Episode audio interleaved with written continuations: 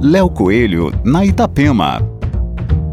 Olá, ouvintes da Itapema. O Instituto Vilson Groh, do padre Vilson Groh, abriu as portas da sua nova sede no centro de Floripa. O local ocupa a casa que pertenceu à família do empresário Jaime de Paula. A transformação do espaço, doado ao Instituto, foi coordenada por Amilcar e Joyce Queiroz Silveira, a partir de colaborações de empresas como Queiroz, Irmãos Freitas e Santa Luzia. Na Casa Nova, o Instituto ganha melhores condições de administrar os oito projetos da rede I V G, que atendem seis mil e quinhentas crianças, adolescentes e jovens dos dois aos vinte e quatro anos. Em dois mil e vinte e um, o Instituto Vilson Groh completa dez anos de fundação.